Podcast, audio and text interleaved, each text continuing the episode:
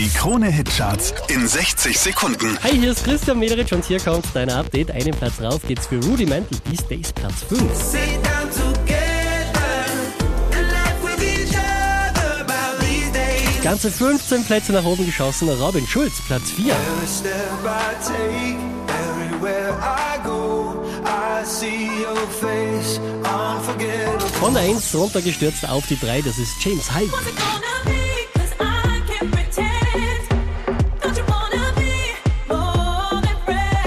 Hier machen einen Platz gut. Liam Payne und Rita Ora, Platz 2. Waiting for a lifetime for you. Been breaking for a lifetime for you. Einen Platz rauf geht's für Lost Frequencies. Crazy, somit neu an der Spitze der Krone Hitcharts. They can call me whatever they want, call me crazy. You can call me whatever you want, but that won't change me. Mehr Charts auf charts.kronehit.at.